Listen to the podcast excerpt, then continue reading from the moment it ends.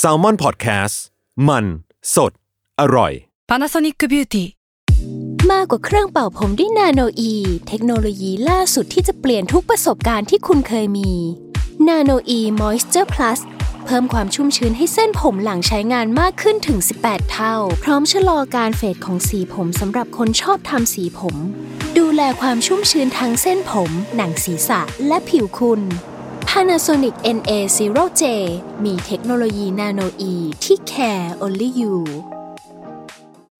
When you need mealtime inspiration, it's worth shopping Kroger, where you'll find over 30,000 mouthwatering choices that excite your inner foodie. And no matter what tasty choice you make, you'll enjoy our everyday low prices, plus extra ways to save, like digital coupons worth over $600 each week. You can also save up to $1 off per gallon at the pump with fuel points. More savings and more inspiring flavors make shopping Kroger worth it every time. Kroger, fresh for everyone. Fuel restrictions apply. Survival Trip เที่ยวนี้มีเรื่องกับทอมจากกริฑโยมพยอม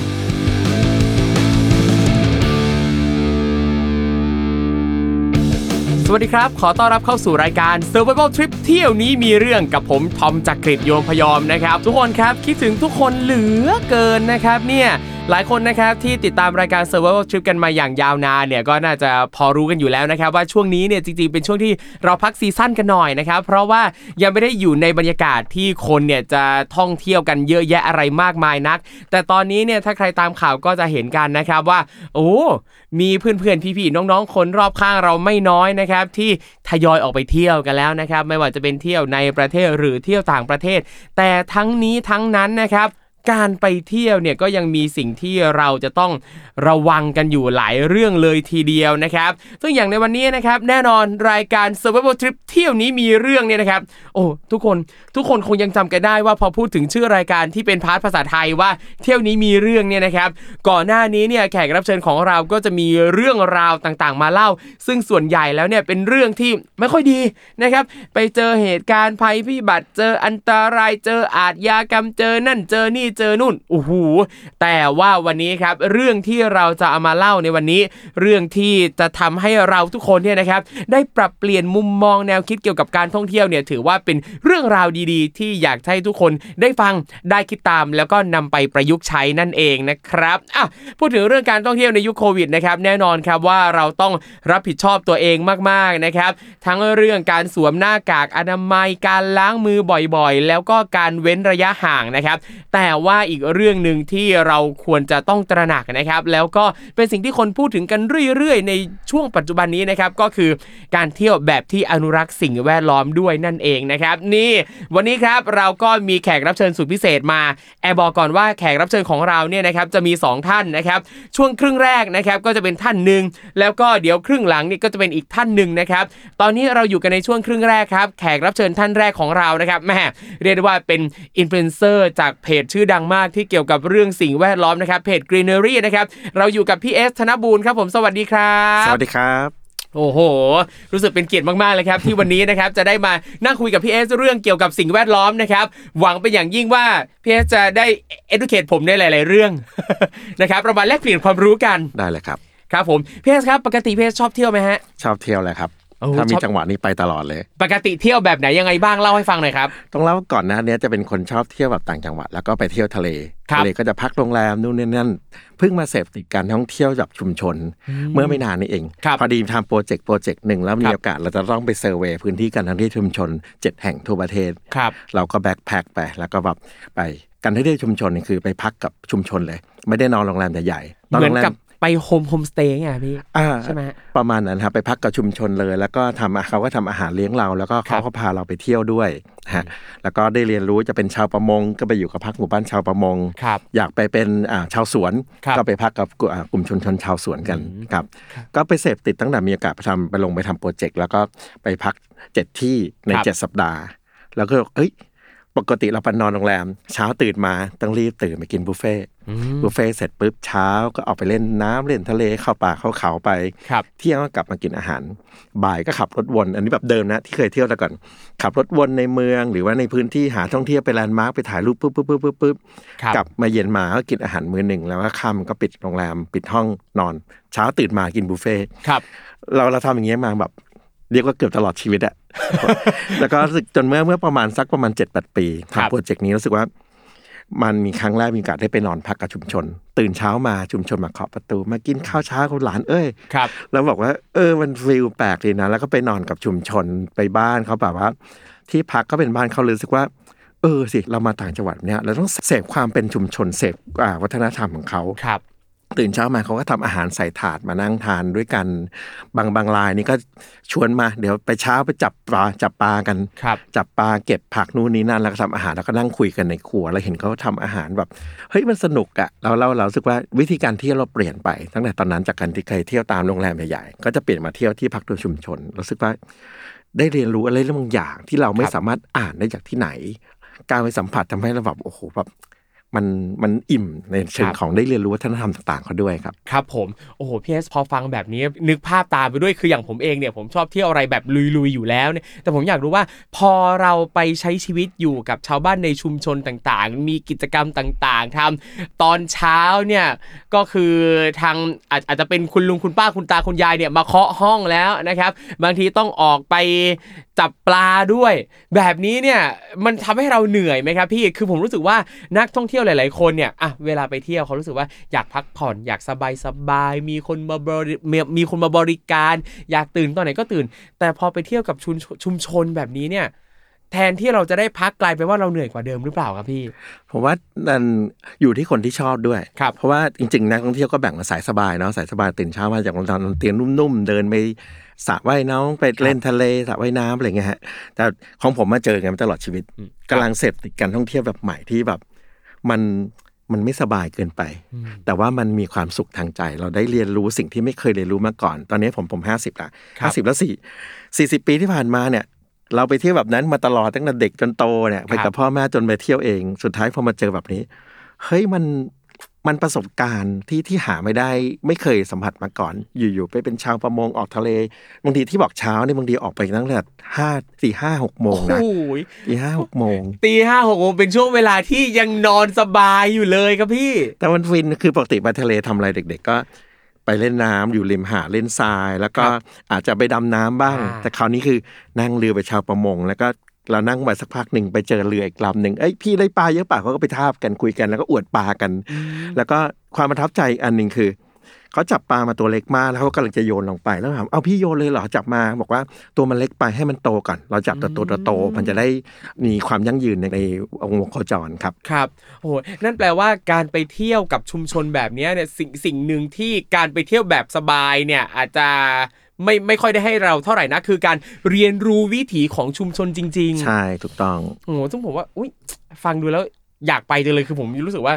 ไม่ไม่ค่อยมีโอกาสครับได้ไปเที่ยวแบบที่ไปใช้ชีวิตอยู่กับชุมชนเท่าไหร่นัก แต่พอฟังปั๊บอุ้ยน่าสนใจเลยอะแต่ผมรู้สึกว่าผมต้อง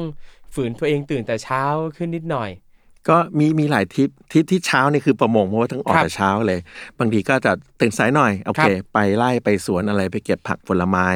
อย่างของผมไปจับปลาตอนเช้ากลับมาขากลับเนี่ยเขาแวะเด็ดผักผลไม้ระหว่างทาง แล้วก็กลับมาทำอาหาร แล้วก็เขาระหว่างที่ทานเขาบอกโอ้ข้าวนี่สีจากอ่านาข้างหลังเลยนะครับผมรู้สึกว่าเอ้ยมัน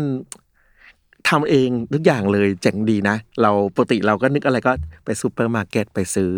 เราเรารู้ว่าเออปลามันต้องมาแบบนี้นะ ผักผลไม้ตัวนี้กินน้องกินได้นะรู้สึกว่าเราเราเขามีความร่ำรวยทางอาหารมากเลยครับ คืออยากกินอะไรก็กินตรงนั้นเลยคือไม่ต้องไปเสียเงินซื้อด้วยรู้สึกชอบมาก พูดถึงเรื่องอาหารการกินที่บริบูรณ์ขนาดนี้เนี่ยเวลาอาหารที่มันหาง่ายมากๆอะมันมีการแบบกินทิ้งกินขว้างกินเหลือแบบพวกเอ่อ food waste อะไรพวกเนี้ยมันมีเยอะไหมครับพี่ หรือเขามีกระบวนการจัดการยังไงแหมเท่าที่พี่เอสเห็นเขาเขามีการพวกถนอมทำถนอมอาหารอ๋อนะอะอย่างครับอย่างตีเลยอ่ามะม่วงครับมะม่วงผมเนี่ยอ่าถ้ามากินอ่าเขากินตั้งแต่ดิบ ครับพอสุกพอสุกเนี่ยเขาก็อะ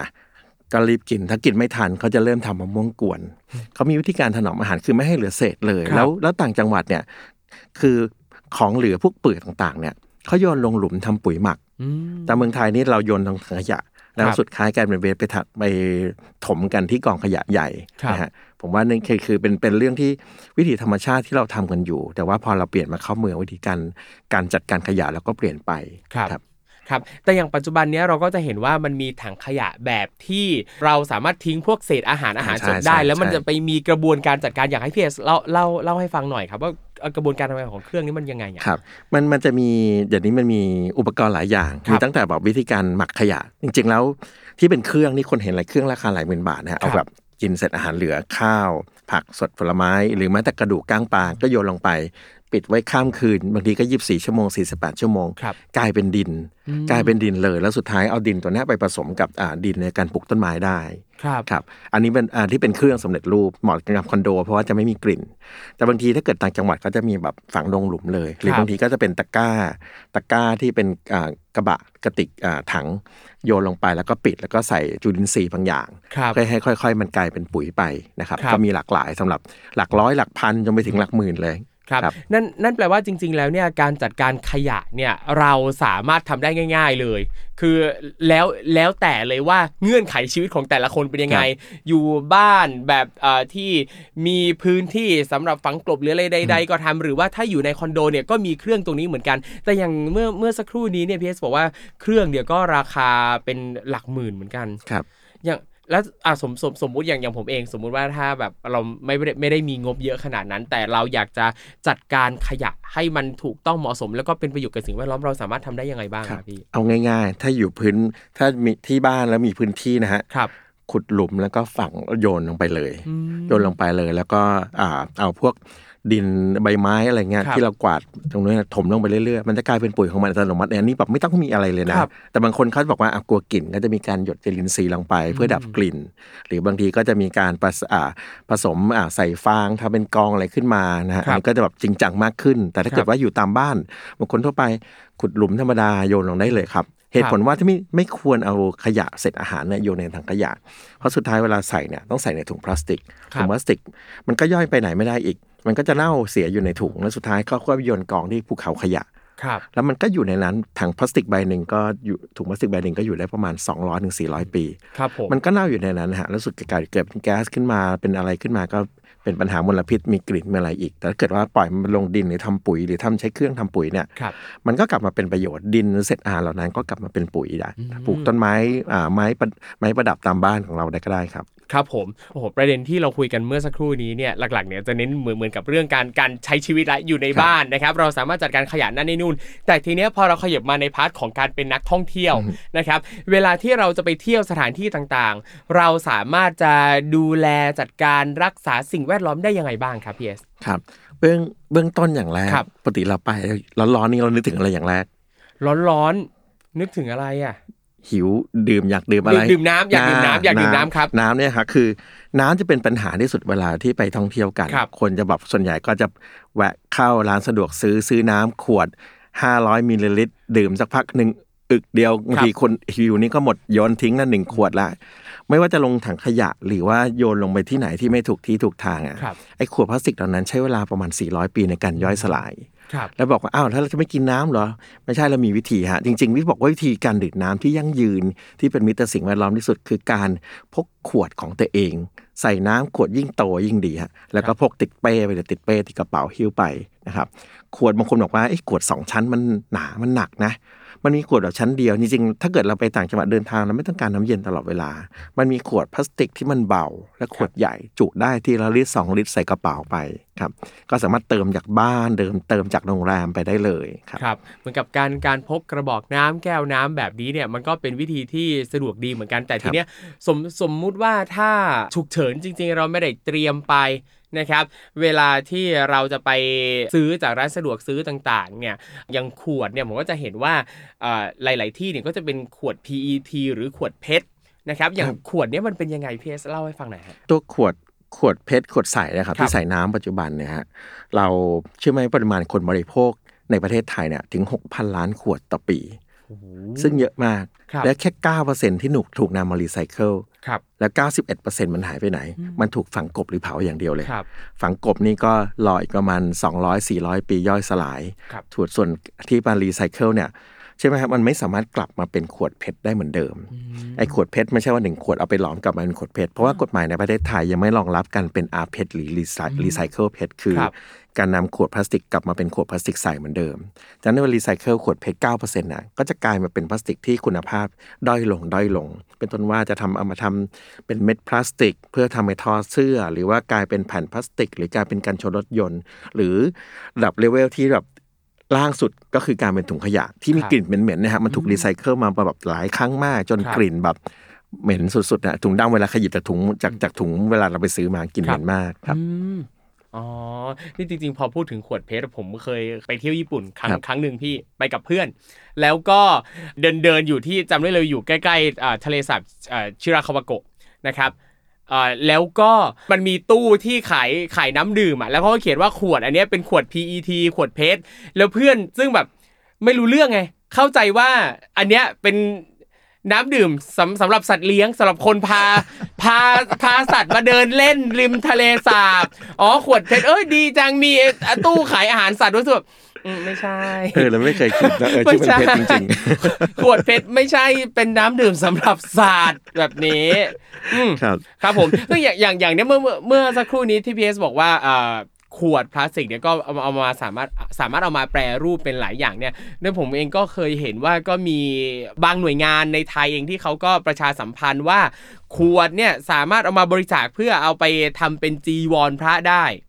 อืมครับใช่ใช่ครับครับ คือคือกดเพชรเนี่ยทุกอย่างเนี่ยมันจะสามารถเอามาอ่าเวลารีไซเคิลกลับมาครับก็จะทำเป็นเม็ดพลาสติกครับผมแล้วก็เอาเข้าระบบ ทอเป็นเส้นใหญ่ครับสำหรับไปทำผ้าต่ออนะครับ ก่อนหน้านี้ประเทศไทยก็จะเป็นมีการถักเป็นเสื้อกีฬา จะเห็นครับแบรนด์เครื่องกีฬาดัง ๆ จะครับบอกว่าผมประกาศบอกว่าเอ้ยเสื้อตัวนี้ใช้ขวดเพชรกี่ตัวในการผลิตต่างครับๆเมื่อเร็วๆนี้ครับมีโปรเจกต์ที่ทำอ่าจีวรพระนะคครัรับบจีวรพระก็คือรับขวดพลาสติกเอามาทำจีวรครับพระ แล้วก็นำไปมอบให้กับพระตามวัดต่างๆ ครับผม ซึ่งอย่างขวดใสกับขวดสีเองเนี่ย ในขั้นตอนของการการนำไปแปรรูปนี่มันเหมือนหรือต่างกันยังไงไหมครับพี่ จริง ๆ แล้วขวดใสมันเป็นทำรีไซเคิลได้ดีที่สุดครับ เพราะว่าการนำมาเป็นทอเป็นเส้นใหญ่ครับจะทำให้เป็นสีแดงสีเหลืองสีเขียวขยับเม็ดสีลงไป แต่ขวดที่มันเป็นสีฟ้าสีชมพูครับอะไรฮะที่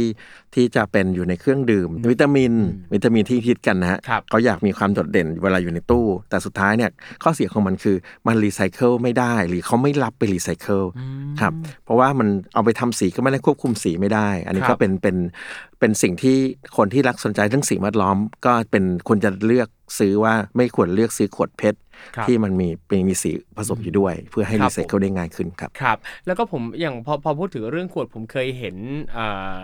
บางบางคนเขาก็บอกว่า เวลาจะนำไปรีไซเคิลเนี่ยต้องแยกระหว่างขวดกับฝาด้วยใช่ครับแบบเนี้ยแล้วมันคือ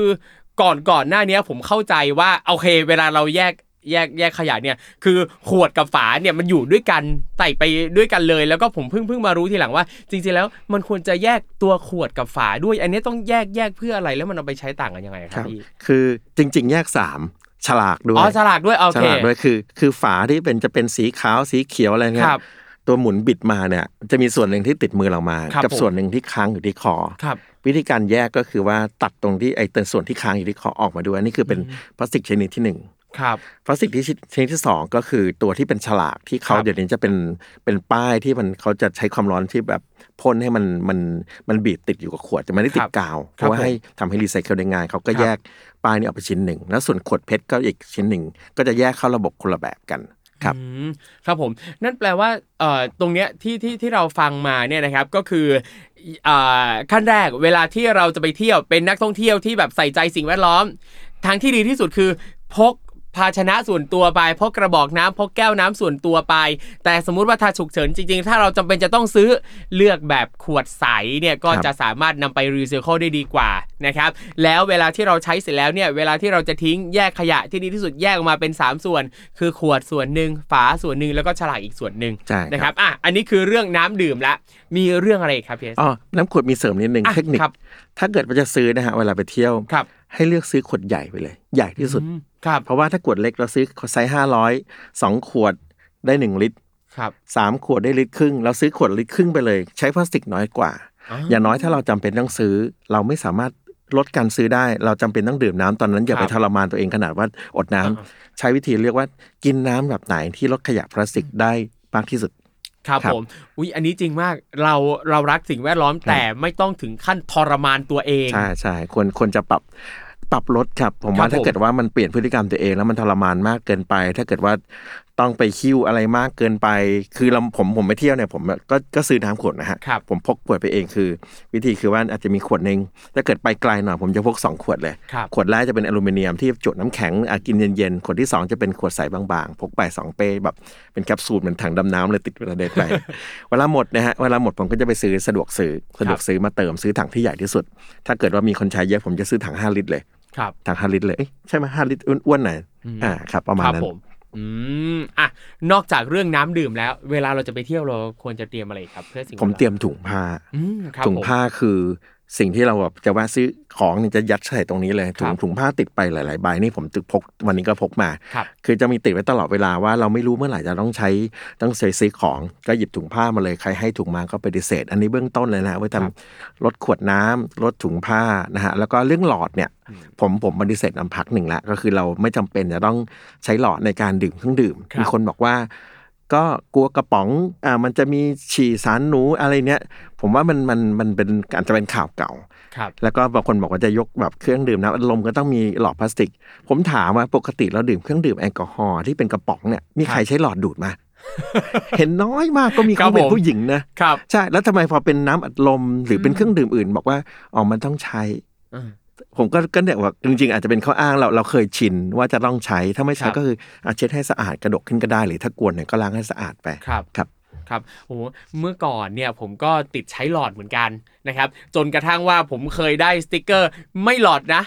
เออสติกเกอร์ไม่ไม่หลอดเนาะได้ครับได้มาจากพี่นี่แหละนะครับเออผมก็ผมก็ใช้แล้วก็ผมก็ลดการใช้หลอดจริงๆ เหมือนกับว่าพอพอพอเรามีมีสติกเกอร์ตัวนี้ที่เราเคยได้รับมา มันเป็นสิ่งหนึ่งที่พอพอเราเห็นบ่อยๆ แล้วมันมันจะเตือนตัวเองว่าครับโอเคลดลดลดได้ลด แล้วก็พอผมไปดำน้ำอะแล้วก็มัน พอเจอว่ามันมีพวกหลอดพลาสติก หรือพวกถุงพลาสติกต่างๆ อยู่ใต้ทะเลมากมาย แล้วมันมีโอกาสที่สัตว์ใต้ทะเลเนี่ยจะไปกินจะไปโดนอะไรต่างๆ นานามันมันก็เป็นสิ่งหนึ่งที่ทำให้เราเนี่ยได้ปรับพฤติกรรมได้ง่ายขึ้นด้วย นะครับอะทีนี้พอพูดถึงเรื่องเกี่ยวกับการท่องเที่ยวแล้วเนี่ยนะครับ ก็ล่าสุดครับก็ทราบมาว่า มีประกาศจากกรมอุทยานแห่งชาติ สัตว์ป่าและพันธุ์พืชนะครับ บอกว่าห้ามนำภาชนะที่ทำด้วยโฟม และบรรจุภัณฑ์พลาสติก ชนิดใช้ครั้งเดียวทิ้ง หรือว่า single use plastics เนี่ยนะครับเข้าไปในเขตอุทยานแห่งชาติ ถ้าฝ่าฝืนนะครับจะต้องระวังโทษปรับไม่เกิน 1 0 0 0 0แสนบาท มีผลบังคับใช้ตั้งแต่วันที่ 6 เมษายนที่ผ่านมา นะครับ อย่างตรงนี้เนี่ยอันนี้เป็นยังไงบ้างพี่เอสมีความคิดเห็นยังไงกับประเด็นนี้บ้างครับ ผมว่านี่เป็นสิ่งที่ดีเลยครับเพครับราะถ้าเราไปเที่ยวตามอุทยานนั้นปัญหาขยะที่เราเห็นคือเรื่องของโฟม กับครับน้ำขวดพลาสติกที่อยู่ตรงนั้นจริงครับว่าเป็นเป็นสิ่งที่ดีเลยครับเพราะว่าเราเมื่อกี้จากต่อเรื่องจากที่เราพูดนะฮะว่าครับจริงๆ แล้วมันก็รีไซเคิลไม่ได้และ6,000 ล้านขวดต่อปีที่คนบริโภคมันเยอะมาก ๆ เลยครับผมถ้าเกิดว่าอุทยานอ่าป้องกันการเอาขยะเข้าไปอย่างนี้ผมว่าน่าจะดีกว่าครับ ครับแล้วอย่างผมเองเนี่ยเคยไปที่อุทยานแห่งชาติปางศรีดานะครับ แล้วก็ถ้าจะไม่ผิดเนี่ยที่อุทยานแห่งชาติปางศรีดาเนี่ยก็เคยเขาได้รับรางวัลเหมือนกับรางวัลอุทยานอุทยานสีเขียวนะครับที่มีเรื่องเกี่ยวกับการบริหารจัดการเรื่องทรัพยากรสิ่งแวดล้อมเรื่องการจัดการขยะที่ดีนะครับ แล้วก็เขามีโครงการแบบถ้านักท่องเที่ยวไป นะครับแล้วก็ถ้าใครกลับลงมาพร้อมกับขยะใดๆเนี่ยสามารถเอามาแลกของที่ระลึกไปด้วย ไม่ว่าจะเป็นกระเป๋าผ้าเป็นนั่นนี่นู่น ซึ่งอย่างนี้ผมรู้สึกว่าถ้าสถานที่ท่องเที่ยวหลาย ๆ ที่เนี่ยวมีโครงการแบบนี้ให้คนได้มาร่วมสนุกกันให้คนได้มาร่วมกิจกรรมเกี่ยวกับสิ่งแวดล้อมมันก็จะเป็นสิ่งหนึ่งที่กระตุ้นให้คนรู้สึกอยากมีส่วนร่วมมากขึ้นด้วย นะครับ ก็ลองดูครับว่าอุทยานแห่งชาติในประเทศไทยเนี่ยนะครับมีที่ไหนบ้างนะครับที่เขามีโครงการเกี่ยวกับอันการอนุรักษ์สิ่งแวดล้อมครับนะครับ พูดถึงเรื่องเกี่ยวกับการไปเที่ยว การดูแลอนุรักษ์สิ่งแวดล้อมตรงนี้เนี่ยบางคนนะครับโดยเฉพาะบางคนเนี่ยอาจจะมองว่ามันเป็นเรื่องยุ่งยากเหมือนกัน ห้ามพกนั่นนี่นู่นใด ๆ อย่างตัวเนี้ยพี่เอสมีวิธีแนะนำยังไงบ้างครับครับ เรื่องของการพก อุปกรณ์ครับต่างๆ ไปนะฮะครับผมว่าในการในการของเรื่องของอุทยานตัวเนี้ยครับพอเริ่มไม่ให้อ่าใช้ single-use plastic หรือครับถุงเอ่อโฟมต่างๆ เข้าไป จริงๆแล้วการเตรียมกล่องภาชนะพลาสติกคอนเทนเนอร์ที่ใช้ซ้ำได้ กล่องครังบผมทัพเปอร์แวร์เนี่ยฮะครับกล่อง Tupperware ขวดน้ำไปให้เพียงพอ ผมว่าน่าจะช่วยได้ บางคนจะบอกว่าเอ้ยมันไม่สะดวกนู่นนี่นั่นผมว่ามันจริงอ่าถ้าเราอยากอยากให้สิ่งแวดล้อมอยู่กับเราไปนานๆเราก็ควรจะช่วยดูแลมัน ไม่ใช่ว่าเราไปเที่ยวแล้วเอาขยะ ไป แล้วก็ทิ้งขยะอยู่ตรงนั้น สังเกตขยะเต็มไปหมดโฟมไปหมดคุณไปหาสิ่งความสวยงามนะคะ กลับมาคุณไม่เอาอ่าปัญหาไปขยะนั้นกลับมาด้วยครับมันก็กลายเป็นว่าทับถมตรงนั้นไป แล้วคุณกลับมาอีกหนึ่งปีห้าปีสิบปี มันจะสวยเหมือนเดิมไหมอะเราก็ต้องคิดถึงจุดนี้ เราอุตส่าห์เสียเวลาเดินทางอ่าเสียเงินเดินทางมาเสียค่าที่พักเพื่อจะมาอยู่มาดูครับสุดท้ายทำไมคุณทำกับสิ่งสวยงามอย่างนั้นทิ้งขยะไว้ คุณครับต้องช่วยกันไม่ให้มันมีขยะ นำครับกลับมาหรือว่าไม่นำเข้าไปดีกว่าครับครับ mindset ของเราคือสิ่งหนึ่งที่สำคัญมากเลยบางบางทีเรารู้สึกว่ามันเป็นสิ่งที่ยุ่งยากมากๆ แต่ พอเราเราคิดแบบที่พีเอสแนะนำว่า การที่เราจะไปเที่ยวสถานที่ใดสถานที่หนึ่งเนี้ยเราเราเราควรจะใส่ใจที่นั่นรวมไปถึงเราต้องคำนึงด้วยว่า ถ้าเรากลับมาอีกมันจะเป็นยังไง หรือถ้าคนอื่นไปเที่ยวเนี่ย เขาจะได้เห็นความสวยงามแบบที่เราเห็นหรือเปล่า ถ้าเราทิ้งขยะไว้นะครับ หรือถ้าเราไม่ได้ดูแลจัดการอย่างดีปั๊บแน่นอนความสวยงามมันก็หายไปแล้วเผลอๆเนี่ยเราอาจจะไม่ได้มีสถานที่สวยงามแบบนี้อีกเลยก็ได้นะครับดังนั้นก็อ่าทุกคนก็ต้องปรับ mindset ของตัวเองนะครับ บางครั้ง เราก็ยอมรับแหละ มันอาจจะลำบากหน่อย อาจจะฝืนหน่อย แต่ถ้าเราทำไปเรื่อยๆ เดี๋ยวเราจะชินเอง และเราก็จะรู้สึกว่านี่คือสิ่งที่เราควรจะทำกันอยู่แล้วครับนะครับอะโอเคครับ นี่ก็คุยกันมาแบบ ถือว่านานแล้วช่วงช่วงสุดท้ายแล้วครับพี่ครับอะพี่เอสครับเอ่อมีอะไรอยากจะฝากถึงผู้ชมรายการของเราบ้างครับ ผมผมว่าอยากให้มองเรื่องสิ่งแวดล้อมนะฮะครับว่าเราทุกคนรักสิ่งแวดล้อมอยากเห็นว่าสิ่งแวดล้อมที่สวยงามเวลาไปพักผ่อนก็อยากเห็นสิ่งที่สวยงาม ฉะนั้นเราต้องเริ่มที่จะอนุรักษ์มันละ ตอนนี้ครับมันเริ่มเสื่อมโทรมปัญหาขยะพื้นมา อยากให้ทุกคนคิดว่า คงคงไม่ต้องไปเดินหลัก ๆ ถ้าไปเก็บขยะได้ครับผมในทะเลในได้คงดีในอ่าครับในริมชายหาดได้ แต่ถ้าคุณไม่ว่างพอที่จะเก็บ คุณแค่ป้องกันหรือว่าอย่าให้เกิดขยะขึ้นจากคุณทุกๆ คนคิดอย่างเงี้ยฮะว่ามันก็จะทำให้ส่วนนักท่องเที่ยวหนึ่งคนเราหนึ่งคน คนร้อยคนพันคนหมื่นคนแสนคนไปเที่ยว เก็บขยะของตัวเองกลับมาครับ ไม่ต้องไปเดินเก็บหรอกอืมถ้าเดินเก็บได้ยิ่งดีครัแต่บถ้าเกิดไม่เดินเก็บคือเอาของตัวเองอะ มันก็มีคงไม่มีขยะแสนชิ้นล้านชิ้นเกิดขึ้นในถึงที่เที่ยวอยากให้ทุกคนบอกว่าอยากให้อยู่อยากให้สิ่งแวดล้อมอยู่กับเราเป็นนานๆแล้วก็ต้องช่วยเขาดูแลด้วยครับผมอุ้ยอันนี้จริง ๆ มากเลยครับคือสมสมมุติถ้าเรามองว่าเรื่องขยะเนี่ยคือปัญหาพอพูดถึงปัญหาต่างๆเนี่ยมันก็จะมีในขั้นตอนของการป้องกันกับการแก้ไข การแก้ไขคือการไปเดินเก็บอย่างที่พีเอสว่ามานะครับถ้าทำได้มันก็ดี แต่สมมุติว่าถ้าเราไม่ได้มีเวลาหรือไม่ได้สะดวกจะไปจัดการในส่วนของการแก้ไข สิ่งที่เราจะทำได้นะครับก็คือการป้องกันไม่ให้มีขยะเพิ่มนั่นเองครับ คือถ้าแก้ไขไม่ได้เราก็ป้องกัน ซึ่งถ้าเราทุกคนนะครับ ถ้านักท่องเที่ยวทุกคนเนี่ยนะครับ ป้องกันไม่ให้ขยะมันเพิ่มจำนวนขึ้นมานะครับแน่นอนว่ามันก็จะทำให้สิ่งแวดล้อมทั้งความสวยงามของสถานที่ท่องเที่ยวธรรมชาตินี้นะครับก็อยู่กับเราไปเรื่อยๆนะครับโอเคครับช่วงนี้นะครับก็เวลาหมดลงแล้วนะครับขอบคุณพี่เอสมากๆนะครับที่ให้ได้ให้เกียรติมาพูดคุยกันนะครับพี่เอสครับสามารถติดตามพี่เอสได้ช่องทางไหนบ้างครับผมครับก็จะมีเว็บไซต์ greenery.org นะครับครับหรือว่าถ้าใครเป็นมือใหม่หัดกรีน อยากจะเริ่มแยกขยะครับ หรือแยกขยะอยู่แล้วอยากจะหาเพื่อน เรามีกลุ่มชื่อ Greenery Challenge อยู่บคนรับ Facebook นะครับครับก็ผ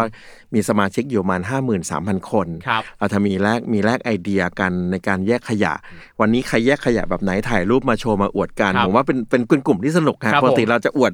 มีของนู่นนี่นั่นกัน แต่ที่นี่กลุ่มเนี้ยจะอวดแยกขยะ วันนี้ฉันลดขยะได้กี่ชิ้น วันนี้ฉันใช้อะไรวัสดุแทนบางอย่างที่ทำให้ไม่ต้องเกิดขยะเกิดขึ้น ผมว่าสนุกฮะอยากจะชวนเข้ามาชื่อกลุ่ม Greenery Challenge บน Facebook ครับครับผมเข้าไปตามกันได้นะครับ Greenery Challenge นะครับไปจอยกรุ๊ปก็ได้ผมก็อยู่ในกรุ๊ปนี้เหมือนกันครับเข้าาไปตามอ่านตามดูสาระความรู้เพียบเลยแล้วครับ แล้วก็ที่เนี่ยเป็นอีกชุมชนหนึ่งที่ผมรู้สึกว่า มีแต่คนน่ารักน่ารักมาแลกเปลี่ยนความคิดความเห็นแลกเปลี่ยนความรู้การเรื่องเกี่ยวกับการจัดการขยะเรื่องเกี่ยวกับการจัดการสิ่งแวดล้อมนะครับ ก็เข้าไปกดจอยกรุ๊ปกันได้นะครับ วันนี้ขอบคุณพีเอสมากๆเลยนะครับ ที่ให้เกียรติมาคุยกันนะครับ ขอบคุณครับครับ สวัสดีครับบอะคุณผู้ฟังครับ รายการของเรานะครับยังไม่ได้จบแค่นี้นะครับ อย่างที่บอกไปนะครับ พักฟังสิ่งที่น่าสนใจอีกสักครู่หนึ่งนะครับ แล้วเดี๋ยวช่วงต่อไปครับ มาเจอกับน้องแนนซี่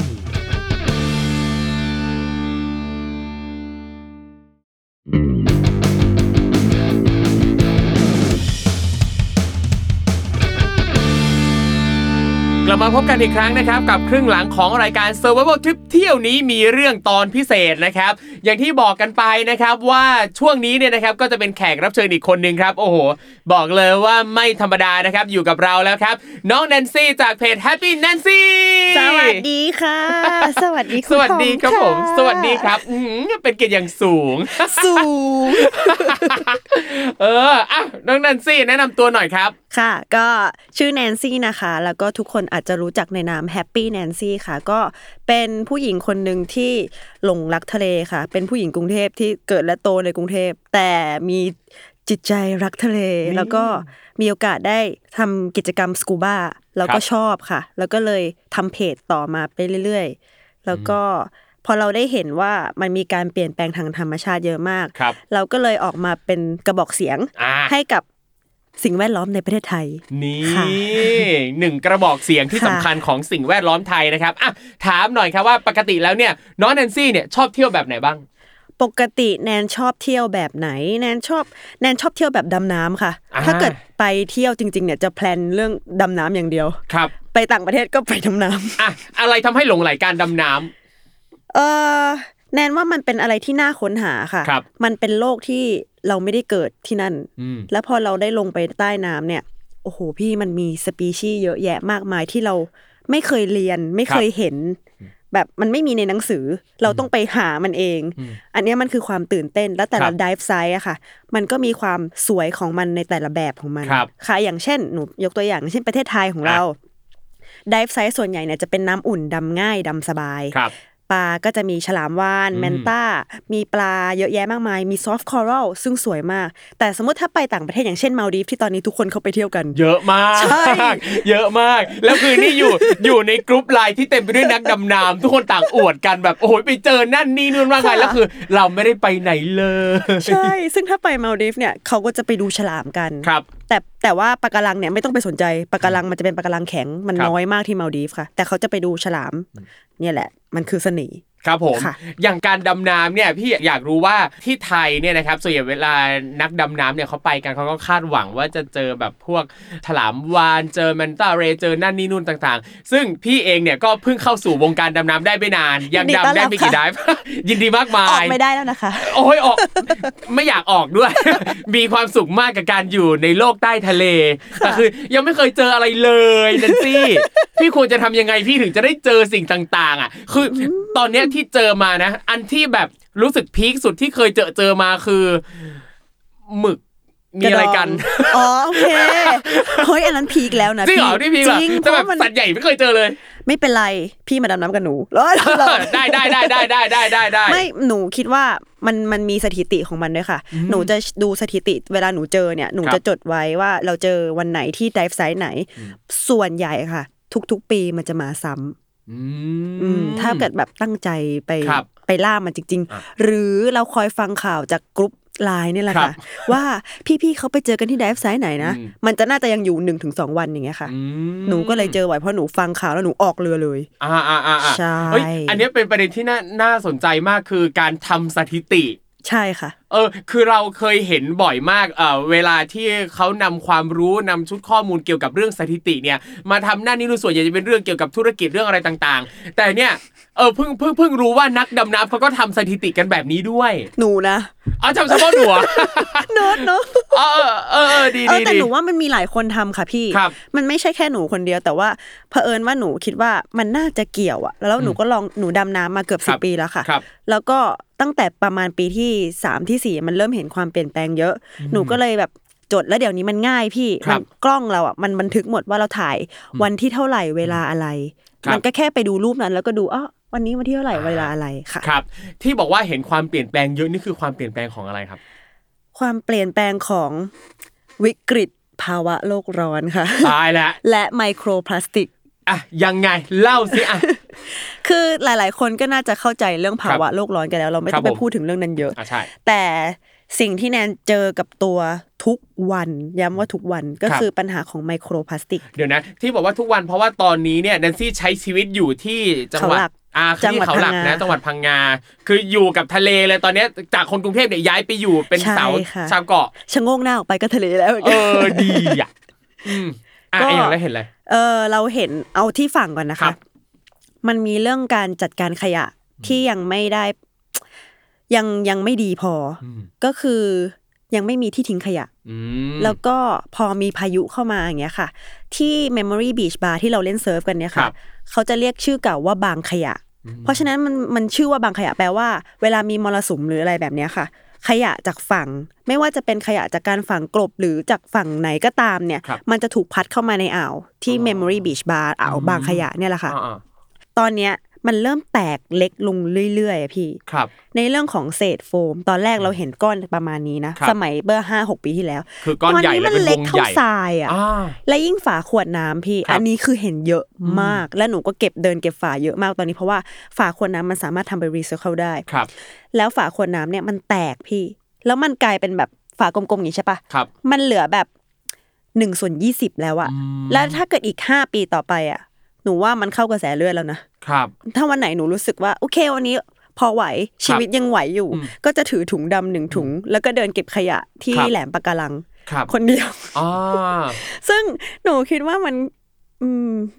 เป็นเรื่องที่อยากให้มีหน่วยงานมาช่วยครับแต่มันก็มีหน่วยงานของเอกชนค่ะ มี ครับแทรชฮีโร่เข้ามา อ่าเป็นมันน่าเสียใจมากเลยอะ ครับไม่มีคนไทยเลยอะ อ๋ออืมนั่นแหละ อ่า แล้วตอนเนี้ยหนูก็พยายาม เหมือนทำให้คนเห็นละกันครับว่าแบบเฮ้ย เราแยกขยะนะ ที่ร้านสายฟ้าเรารับฝาพลาสติกนะครับอะไรอย่างเงี้ยค่ะ คือปลูกฝังให้ครับให้เด็กที่ไปเล่นเซิร์ฟเนี่ยได้เข้าใจตรงนี้ด้วย แล้วก็ปลูกฝังให้ผู้ใหญ่ด้วย ให้ครับรู้ด้วยว่าเฮ้ยการแยกขยะมันมันช่วยได้เยอะจริง ๆ ครับค่ะ นั่นนั่นแปลว่าปัญหาขยะเนี่ยอยู่ในพื้นที่นี้มาแบบนานมากแล้ว แล้วเอ่อประชาชนคนในพื้นที่เขาอยู่แบบเนี้ยโดยที่เขา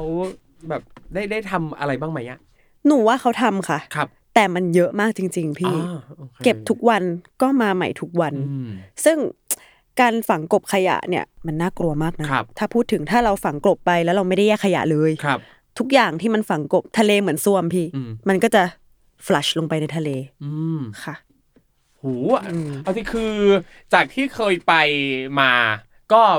คือตอนนั้นเราไปไปแค่แบบแบบๆนะยังไม่ไม่ไม่เคยได้แบบคุยกันจริงจังเรื่องนี้เลยว่าอืมมันมีปัญหาอะไรแบบนี้ด้วยอะอืมโห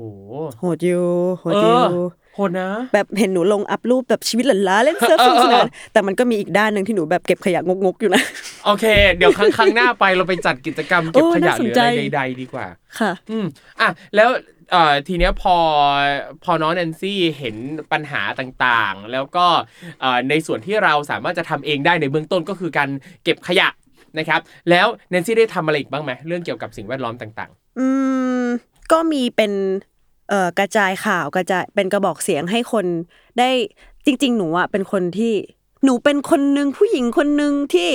รณรงค์เสมอว่าให้พกกระติกน้ำหรือพกแก้วน้ำเป็นของตัวเองๆครับซึ่งมันเป็นการลดการใช้พลาสติกที่แท้จริง คือเราเห็นเราเห็นผลด้วยค่ะครับไม่ใช่ว่าคนอื่นจะมาเห็นนะ เราเห็นด้วยตัวเองว่าในหนึ่งวันเนี่ยอย่างแนนพกน้ำเอ่อน้ำใส่แก้วมาเนี่ยครับนั่นก็ได้ลดการใช้พลาสติกไปแล้วหนึ่งขวดแล้วก็ฝา ครับ ใช่ ทุกอย่างมันเริ่มที่ตัวเราได้ค่ะไหนก็จะเป็นกระบอกเสียงเนี้ยแบบพยายามพูดเรื่องนี้ เวลาโพสต์อะไรก็จะอย่าลืมพกกระติกน้ำนะอ่าอะไรอย่างนี้ไปเที่ยวสมมติอครัอบกเกาะซิมิลัน ถ้าเราพกกระติกน้ำของเราไป เราก็จะมีน้ำดื่มที่สะอาดและเย็นอะและชื่นใจและครับไม่ผมทำลาย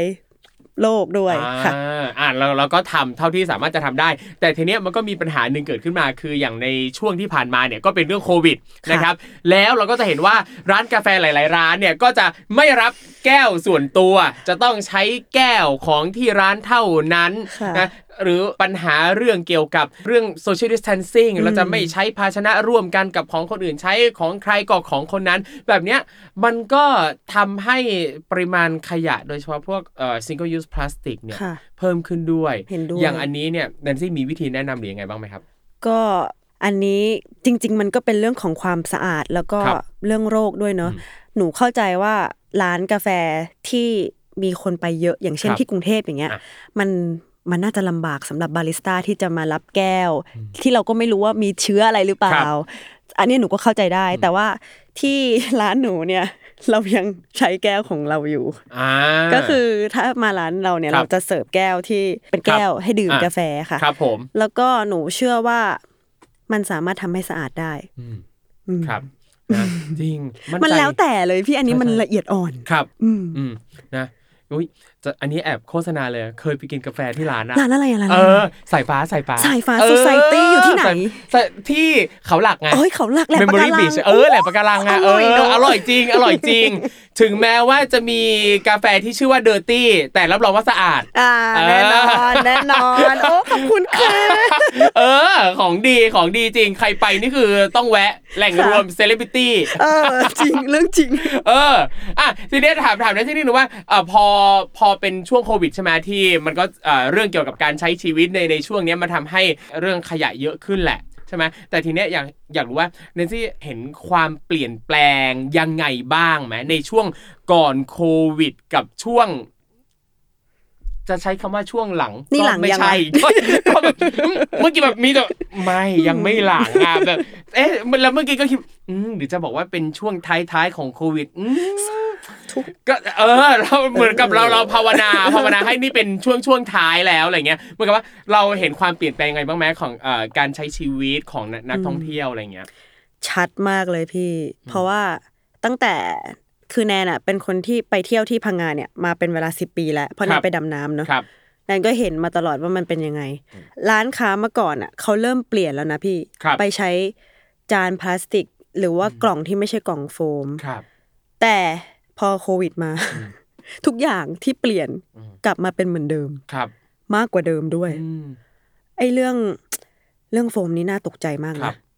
มันยังขายในตลาดแล้วราคาถูกมากอืมถ้าเกิดมันมีวิธีการเปลี่ยนให้กระดาษมันถูกกว่าโฟมได้เนี่ยหนูครับจะแบบ happy มาก หรือยังมีมีมีช่วงหนึ่งที่เห็นอ่าเขารณรงค์ให้ใช้อย่างพวกกระดาษชานอ้อยค่ะอะไรเงี้ยมันก็ราคาสูงกว่าโฟมแบบใช่อย่างมีนัยสำคัญอะ ซึ่งมันก็จะทำให้ผู้ประกอบการเองเนี่ยก็ต้นทุนสูงขึ้นด้วย ใช่ อืมอืมมันก็นะมันก็ทำอะไรไม่ได้ใช่นะซึ่งอย่างอันนี้เนี่ย อันนี้ไม่ไม่รู้ว่าแนนซี่พอรู้ไหมว่าทางภาครัฐเนี่ยเขาได้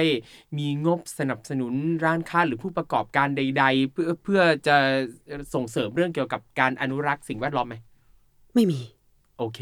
แต่มีแบบแบบพวกอย่างพวกหนูอย่างเงี้ยครับ ก็คือมีร้านอาหารอยู่ร้านหนึ่งอืมอยู่ในซอยแหลมปะการังนั่นแหละครับพี่ทำน่าจะเคยกินครับครัวคนคอนอ่าครับ เออ เป็นร้านที่แบบแนนฝากท้องไว้ทุกวัน แบบเป็นแบบ chef's table ของแนนอืมซึ่งเมื่อก่อนอะ เขาใช้หลอดพลาสติกเสียบครับเข้าไปในแก้วน้ำครับเอ่อใช้เวลาซื้อของกลับบ้านอย่างเงี้ยค่ะ ก็จะเป็นกล่องโฟม พอหนูไปกินเรื่อยๆ หนูก็เริ่มสนิทครับหนูก็เริ่มบอกน้าน้าน้าพ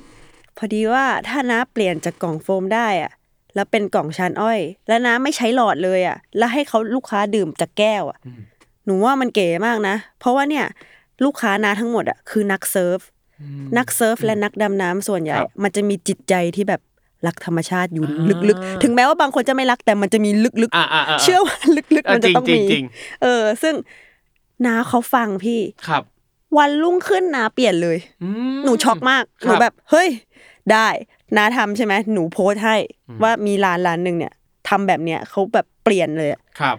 แล้วก็ร้านอื่นก็เริ่มเปลี่ยนตามเขาอืมแล้วเราอะก็จะแบบบอกเราก็เป็นกระบอกเสียงให้เพื่อนๆที่ไปเที่ยวอะครับไป support ร้านนี้สิร้านนี้เขาเปลี่ยนเป็นแบบนี้นี่นี่นี่นี่ก็เล่าให้เขาฟังอืมสุดท้ายแล้วแบบทุกอย่างมันก็ค่อย ๆกำลังดีขึ้นอีกรอบหนึ่งพี่ครับ อืม เอ้ยอันนี้อันนี้เป็นเป็นวิธีที่เท่มากโอ้ยฟังแล้วใช่โอ้ว้าวขนขนลุกเลยหนูว้าวจริงพี่คืออของเขาอะยังยังมีอยู่กล่องคโฟรับมเขายังซื้อไว้เยอะมากอืมหลอดพลาสติกยังมีอยู่เยอะมาก แต่เขาเลือกที่จะเปลี่ยนเลยในวันรุ่งขึ้นครับหนูแบบว้าวสุดยอดเออเนี่ยนั่นนั่นแปลว่าจริง ๆ แล้วเนี่ยเรื่องเกี่ยวกับพฤติกรรมของผู้บริโภคของผู้ประกอบการ ถ้าคิดจะเปลี่ยนจริง ๆอะมันก็สามารถจะทำได้ไม่ยากเลยอะใช่อืม แต่สมมุติว่าถ้าร้านไหนผู้ประกอบการใด ๆ ที่รู้สึกว่ายังไม่พร้อมที่จะแบบเปลี่ยนแบบกดสวิตชทันทีอะก็ค่อยๆ ปรับไปมันก็สามารถทำได้ใช่เหมือค่ะนกับค่อยๆทำให้ลูกค้าเนี่ยเอ่อค่อย ๆตายใจประทับทีละนิดอะเไม่จริง ๆ นะคือหนูเข้าใจเลยเพราะหนูทำร้านกาแฟเหมือนกันครับบางบางอย่างมันต้องสต็อกของหนูเข้าใจเลยครับก็คือพอพอเราสต็อกของเราก็อาจจะเอ่อซื้อของล็อตใหม่เนี่ยอาจจะเป็นหลอดไบโอไหมเออหรือเป็นหลอดอะไรก็ได้ที่มันหลอดชั้นอ้อยอะไรอย่างเงี้ยค่ะ อืม อืมเออเนี่ย เอ้ยเท่ดี จริงอืมๆสิ่งสิ่งสิ่งที่นันซี่เล่าคือ พี่รู้สึกว่าทุกร้านทุกคนอะสามารถนำไปประยุกต์ใช้ค่ะได้เลยนะ คือถ้า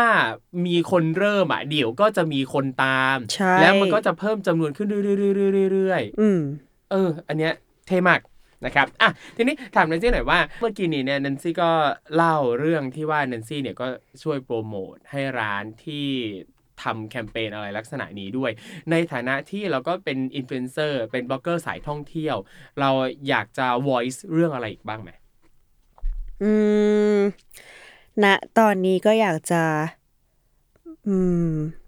ก็ยังอยากทำเรื่องเดิมอยู่พี่ครับเพราะว่าหนูยังไม่เห็นว่ามันจะ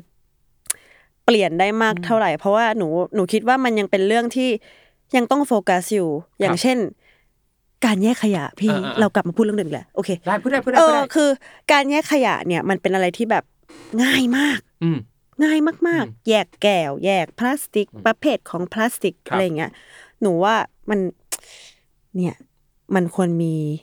หนูไม่แน่ใจจะใช้พูดว่าอะไรอบตเหรอ หรืออะไรก็ตามที่มันเกี่ยวกับจังหวัดหรือพื้นที่นั้นๆน่ะให้ความรู้กับชาวบ้านหรือครับ ทำยังไงดีอะเป็นรถแห่เหรอแบบประกาศก็ว่าได้ อะไรยังไงอะไรอย่างเงี้ยสามารถทำทำได้หมดเลยนะเพราะว่าอืมช่องทางในการประในการประชาสัมพันธ์มันมีหลากหลายค่ะเราทำทั้งช่องทางออนไลน์และออฟไลน์ ยิ่งเยอะอืมมันก็ยิ่งดีอยู่แล้ว แต่ทีเนี้ยพอพูดถึงแยกขยะใช่ไหมมันมันก็จะเหมือนกับมีความเชื่ออย่างหนึ่งของคนไทยว่าแยกไปเนี่ย เดี๋ยวก็ไปรวมกันอยู่ดีเถียงไม่ออกว่ะออเห็นกับตาอืมเออ แต่กรุงเทพอะ เขาแยกจริง ๆ นะเออเออเออแต่ต่างจังหวัดอะพี่อืมครับด้วยการที่แบบพอเราย้ายไปอยู่อะเหนื่อยเหรอใช้คำว่าเหนื่อยเหนื่อยเหนื่อยเลยเหนื่อยเออเขารวมกันจริงอืมๆซึ่งถ้า ไม่รู้จะพูดยังไงอะเขาหลักก็มีคนเก็บขยะอยู่แค่สองสามคนน่ะโอเค ถ้าถ้าถ้างั้นแปลว่าจริง ๆ แล้วเนี่ยการแยกขยะเพื่อให้บรรลุวัตถุประสงค์จริงๆอะอืมมันมันมันควรจะอยู่ที่ว่าแยกแล้วเราจัดการยังไงกับสิ่งที่เราแยกป่ะใช่เพราะอย่างอย่างตรงเนี้ยอย่างอย่างเมื่อกี้ในในที่บอกว่า พอแยกแล้วพอไปทิ้งปั๊บเขารวมกันอยู่ดีอืมนั่นแปลว่าตรงไหนที่เราทิ้งแล้วเขาไปรวมกันอืมแล้วก็ไม่จำเป็นต้องทิ้งตรงนั้น แต่สมมุติเราแยกแล้วเรารู้ว่าเอาสมมุติอย่างขวดน้ำ อะพี่ซาเล้งมา เออ yes แบบเนี้ยใช่มันมันก็จะทำให้การแยกเนี่ยมันเห็นชัดขึ้น หรือว่าอืมการที่เราส่งชิ้นส่วนต่างๆ ของขยะเนี่ยไปตามหน่วยงานต่างๆ ที่รับบริจาคเอาไปแปรรูปเป็นนั่นนี่นู่น มันก็น่าจะดีขึ้นปะดี อันเนี้ยหนูชอบมากครับ แต่มันก็คือเป็นปัญหาที่ถ้าเนี่ยไปอยู่ต่างจังหวัดมาอะมันเห็นทุกอย่างเลย เออเออเออมันแบบเราเล่าจะมาเล่ามาเล่ามาโอ้เล่ามาโหเล่ามา มันเหนื่อยคือหนูก็ไม่เข้าใจนะเขาเห็นปัญหาเรื่องขยะเป็นเรื่องเล็กอืมหนูย้ายไปเนี่ยหนูต้องซื้อถังขยะเด้ออมหน้าบ้านครับต้องไปติดต่อ ขอนู่นนี่นั่นที่อบตต้องจ่ายค่าขยะหรือว่าอะไรเงี้ยมันควรที่จะแบบเป็นสิ่งที่เขาจัดการไหมอือืมเขาควรที่จะแบบมีการสื่อสารที่ดีกับชุมชนว่า เฮ้ย ให้ความรู้ดีแยกขยะยังไง ประเภทของพลาสติกอะครับพูดได้เลย ชาวบ้านนะพี่ชาวบ้านที่อยู่ต่างจังหวัดอะไม่รู้อืมว่าต่างกันยังไง ครับ PET PPE อืมอ้าวหมายเลขห้าหมายเลขสามอะไรวะเนี่ยโอ้โหเขาไม่รู้จริง ๆ นะ จะบอกว่าไม่ใช่ต่างจังหวัดอะคนกรุงเทพหรือคนที่ไหนๆอะก็ไม่น้อยนะที่ไม่มีความรู้เรื่องใช่นี้อะหนูว่าอันเนี้ยเป็นสิ่งที่ควรอยู่ในหนังสือเรียนเลยครับว่ามันคือประเภทของนี้เราสามารถทำอะไรได้บ้างอะไรอย่างเงี้ยค่ะอืมพอมันมี การ awareness ของครับตั้งแต่รุ่นเด็กอะครับ ยังไงต่อไปมันก็น่าจะดีขึ้น หนูเชื่อว่ามันกำลังดีขึ้นครับ อืมเนาะจากจากที่เราเห็นเราก็รู้สึกว่า เออ มันก็ค่อยๆดีขึ้นทีละนิดทีละนิดแหละอืมถึงแม้ว่ามันจะไม่ได้แบบดีขึ้นแบบก้าวกระโดด แบบอืมอย่างมีนัยยะสำคัญเห็นชัดเจนขนาดนั้น แต่ในในความรู้สึกของแนนซี่เองที่คนที่ไปอยู่ในพื้นที่ตรงนั้นก็เห็นว่าดีขึ้นแล้วก็ใช่คนก็ค่อยๆรับรู้เรื่องนี้อืมมากขึ้นอืมโดยเฉพาะอย่างเด็กๆเองอย่าง อันเนี้ยอยากอยากรู้ว่าที่ที่แนนแนนซี่อยู่อะครับ ได้มีกิจกรรมอะไรที่ให้ความรู้เกี่ยวกับขยะเกี่ยวกับสิ่งแวดล้อมให้กับเด็ก ๆ บ้างไหมมีค่ะ มันมีเอ่อแคมป์ของเด็กอยู่ มีสอน มีปลูครักบฝังเรื่องนี้ แล้วก็แต่แนเรื่องรายละเอียดอะไรเงี้ยแนนครับไม่แน่ใจเพราะแนนไม่เคยไปดูอ่าด้วยด้วยตาด้วยโอเคตัวเอง ก็แต่ที่เห็นดูก็คือมีน้องๆในกลุ่มก็คือเดินเก็บขยะเรียบชายหาดแล้วก็แยกประเภทของพลาสติกครับ อันเนี้ยก็คือมันก็เป็นเหมือนการปลูกฝังเขาแล้วว่าโอเค ฝาขวดน้ำนะ เราสามารถมารวมกันตรงนี้แยกสีกันอะไรแบบเนี้ยค่ะอืมอืมเออเหมือนกับว่าที่เคยตามโซเชียลมีเดียของ Travel b l o g g e r หลาย ๆ คนอ่าที่เขาไปอยู่ตามทะเลก็จะมีแบบเห็นแคมป์ต่างๆ ที่เอาพวกอ่าขยะต่างๆ มาทำเป็นงานศิลปะมาทำเป็นอืมอะไรต่างๆ ด้วยก็หลากหลาย ซึ่งตัวเนี้ยมันก็เป็นอาจจะดูเหมือนเป็นสิ่งเล็ก ๆ แหละ แต่มันก็ปลูกฝังใช่เด็กๆปลูกฝังนักท่องเที่ยวได้หรือคนที่ว่าสิ่งเหล่านี้สไลด์แล้วผ่านตาเออมันมันใช่ปลูกฝังจริงๆนะใช่พี่ใช่เวลาใช่แบบเล่นเล่นๆอยู่อ๋ออ๋ออ๋ออ๋ออ๋ออมมันก็แบบฝังเข้าไปใช่ในอืมใช่ ซึ่งก็เป็นไปตามทฤษฎีของการสื่อสารอะถ้าเราเห็นอะไรซ้ำๆอะมันจะค่อยซึมซับเข้าไปเองอะจริง ถึงแม้ว่าบางครั้งเราอาจจะแบบไม่ได้เห็นผ่านมือถือแล้วแบบตั้งใจดูขนาดนั้น แต่เห็นซ้ำๆอย่างนั้นมันมันต้องรู้สึกอะไรบ้างแหละ ใช่ อืม เห็นด้วย อันนี้อะเห็นด้วย โอเค อะ นี่ช่วงท้ายแล้ว ท้ายแล้วเหรอโอ้ยได้อะไรละนะอะอะโอเคนั่นแนนซี่อยากอยากเล่าหรือพูดไปมีประเด็นเออแซวมีประอะมีมีประเด็นอะไรอยากอยากพูดอีกอะไม่มี เดี๋ยวโดนยิงนี่เฮ้ยตายแล้ว เดี๋ยวโดนยิงทีดิตายแล้ว เดี๋ยวกลับประเทศเขาหลักไม่ได้นี่ เอ้ยได้อยู่ได้อยู่ได้อยู่ อะโอเค ช่วงท้ายนะที่อยากฝากอะไรถึงนักท่องเที่ยวไทยบ้าง นักเที่ยวไทยหรือนักเที่ยวต่างชาติอืมคนที่จะมาเที่ยว อืมอืมก็ จริง ๆ แล้วเรื่องที่จะมาท่องเที่ยวในประเทศเราเนี่ยครับเราเวลคัมมาก เราอาจจะไปปิกนิกที่สมมตินะเราครับจองทริปไปซิมิลันอะโอเคอย่างน้อยๆเนี่ยพกกระติกน้ำไปอะมันช่วยได้มากเลยอะเพราะนี่คือการไปเที่ยวออกไปเกาะที่ทะเลครับใช่ป่ะพี่ สมมุติอันเนี้ยมันมีเกิดขึ้นได้เรือสปีดโบ๊ทโอ้ยลมแรงมากเลยกินฝาน้ำอู้กินน้ำน้ำน้ำเอออุ้ยหลุดจริงฝาหลุดลงไปในทะเลแล้วหนึ่งครับอันเนี้ยมันมันเกิดขึ้นได้ ซึ่งถ้าเราแบบ อย่างน้อยๆ เราพกกระติกน้ำครับ แนนก็จะพูดเสมอเลย พูดใส่หูทุกคน เออเออเออเออพกกระติกน้ำเราช่วยมันได้แหละครับ อืม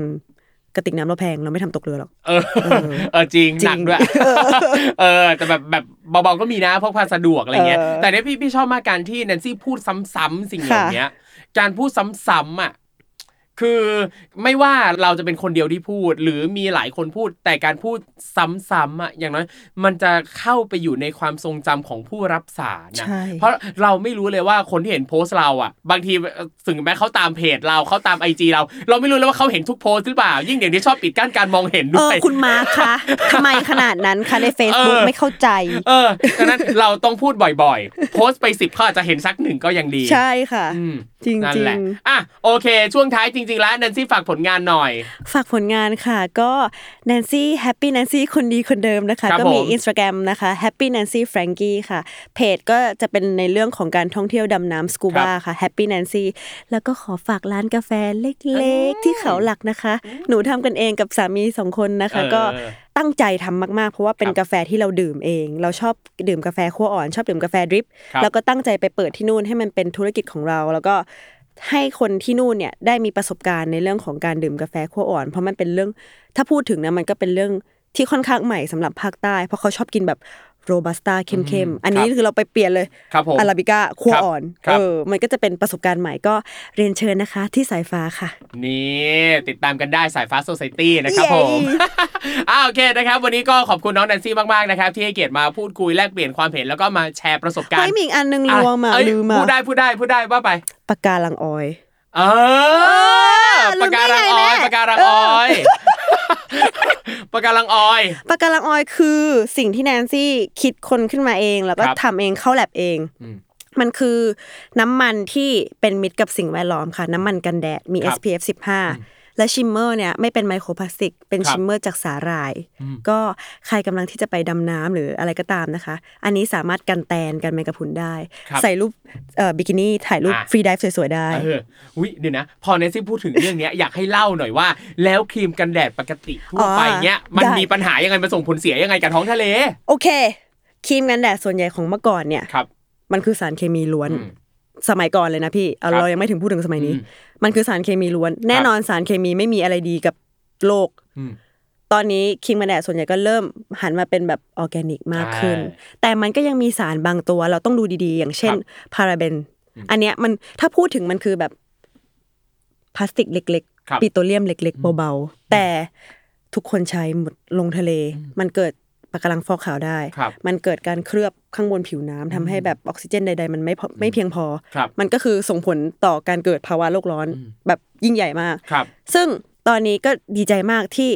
ทุกประเทศรวมถึงประเทศไทยเรา ก็รณรงค์ให้เลิกใช้ครับที่สารเคมี หันมาใช้ออร์แกนิก อ่าอืมเนี่ยแล้วแล้วมีคนสงสัยว่าอืมแค่ทาครีมกันแดดเนี่ยแล้วทะเลตั้งกว้างใหญ่มันส่งผลขนาดนั้นเลยเหรอโอ้โห โอเค ขอเล่าเลยอะเล่าไปโอเค แนนมีโอกาสได้ไปประเทศปาเลาครับ ประเทศปาเลาเนี่ยอยู่ระหว่างเลยกวมไปอืมเป็นประเทศที่ค่อนข้างไปยากครับถ้าคนที่ไม่ได้ดำน้ำจะไม่รู้จักเลยว่ามันคือประเทศอะไรวะอืม อืมอืมอันนั้นเป็นไปดำน้ำเพื่อไปดูฉลาม ไปดูรีฟไปดูอะไรก็ตาม แล้วมันมีสิ่งมหัศจรรย์ก็คือ มันมีเจลลี่ฟิชเล็กครับที่ที่ไม่ต่อยเราอะอืมเราสามารถใส่บิกินี่ ลงไปว่ายน้ำกันใน Jellyfish Lake ได้ครับซึ่งช่วงแรก อันนี้ผ่านไปประมาณ8ปถึงเปีแล้วนะพี่ครับตอนตอนนั้นประเทศนี้เป็นประเทศแรกที่ห้ามใช้ครีมกันแดด เพราะว่าเออช่วงนั้นเนี่ย อย่างที่รู้รู้ว่าการท่องเที่ยวเนี่ย คนจีนครับ ท่องเที่ยวแบบสนุกมากครับไปทุกที่ไปไหนอะก็จะเจอพี่จีนอ่าแต่เราไม่ได้ว่าอะไรเขานะครับอเขาก็ชอบผิวขาวอะอะเราเข้าใจครับเขาก็พี่จีนเนี่ยก็ทาครีมกันแดดแล้วก็ตามสไตล์พี่จีน โดดลงไปในตุ้มในบ่อแมงกะพรุนนั้น ตายหมดเลยพี่โอ้และอันนั้นอะ แม่งเป็นสิ่งที่ทำเงินให้ประเทศปาเราครับเขาต้องปิดเพื่อฟื้นฟูมันอะสองปีอืมตอนนี้กลับมาเป็นปกติแล้วพี่ครับเขาก็เลยสั่งแบนครีมกันแดดเลยอ่าเนี่ย สิ่งที่มันเซนซิทีฟที่สุดแบบคือเจลลี่ฟิชเลกอะพี่มันคือเกิดจากการที่ภูเขาไฟระเบิดครับและน้ำทะเลมันลีกเข้าไปข้างในอืมแมงกะพรุนหลุดเข้าไปอืมพอแมงกะพรุนหลุดเข้าไปมันไม่มีมันไม่มีผู้ล่าเลยครับมันก็เลยอัดแอปตัวเองต่อมาว่าไม่ต้องมีสติงไม่ต้องอ่ามีมีเข็มพิษครับ มันก็เลยเป็นแค่แมงกะพรุนที่อยู่ในนั้นอืมแล้วพอมนุษย์ทาครีมกันแดดลงไป ตายหมดเลยอ๋อออืมอันเนี้ยเห็นได้ชัดที่สุดที่ครับแนนเจอกับตัวนะอืมอืมแนนก็เลย หลังจากทริปนั้นแหละแนนก็เลยเริ่มศึกษาแล้ว เฮ้ย แล้วสิ่งที่เราใช้มาตลอดคืออะไรเนี่ย เออ เราก็เลยแบบเข้าแลบเลยอยากรู้ครับว่าทำยังไงได้บ้างที่มันจะต้องก็เลยไปหาเจอว่าสุดท้ายแล้วก็กลับมาลูปเดิมพี่ใช้อะไรที่มันเป็นธรรมชาติครับ อืมอืม อะอันนี้ก็เป็นในสิ่งหนึ่งนะครับที่เราก็ต้องศึกษาไว้เนาะใช่คือค่ะบางครั้งอะเราอาจจะคิดแค่ว่าเราใช้ครีมกันแดดเพื่อป้องกันตัวเองจากแดด โดยที่เราไม่ได้คำนึงเลยว่าสิ่งที่มาป้องกันเรานั้นจริง ๆ แล้วเนี่ยมันดันไปทำร้ายสิ่งอื่นในธรรมชาติด้วยใช่ค่ะนะครับเราก็ต้องระวังด้วยนะครับอืมอะโอเคแดนซี่มีอะไรฝากอีกไหมขอบคุณมากเลยค่ะโอเคนะครับอะวันนี้ขอบคุณน้องแนนซี่มากๆนะครับที่ให้เกียรติมาพูดคุยกับรายการ Survival Trip เที่ยวนี้มีเรื่องนะครับก็ขอฝากถึงคุณผู้ฟังทุกท่านด้วยนะครับ ถ้าจะไปเที่ยวนะครับ อย่าลืมนะครับว่าเราจะต้องอนุรักษ์สิ่งแวดล้อมด้วยนะครับเคารพสถานที่เคารพทุกที่ที่เราไปนะครับ ไม่ว่าจะเป็นสถานที่ท่องเที่ยว ตามธรรมชาติหรือว่าวัฒนธรรมนะครับ และที่สำคัญครับ ช่วงนี้ก็ยังถือว่าเป็นช่วงที่โควิด ยังไม่ได้คลี่คลายร้อยเปอร์เซ็นต์นะครับดังนั้นต้องดูแลรักษาตัวเองแล้วก็คนอื่นด้วยนะครับสวมหน้ากากอนามัยหมั่นล้างมือบ่อยๆ แล้วก็ต้องเว้นระยะห่างกันด้วยครับ อย่าลืมครับ เที่ยวแบบกรีน เช็คอินแบบเซฟ แล้วเจอกันใหม่โอกาสหน้ากับรายการ Survival Trip เที่ยวนี้มีเรื่อง สวัสดีครับ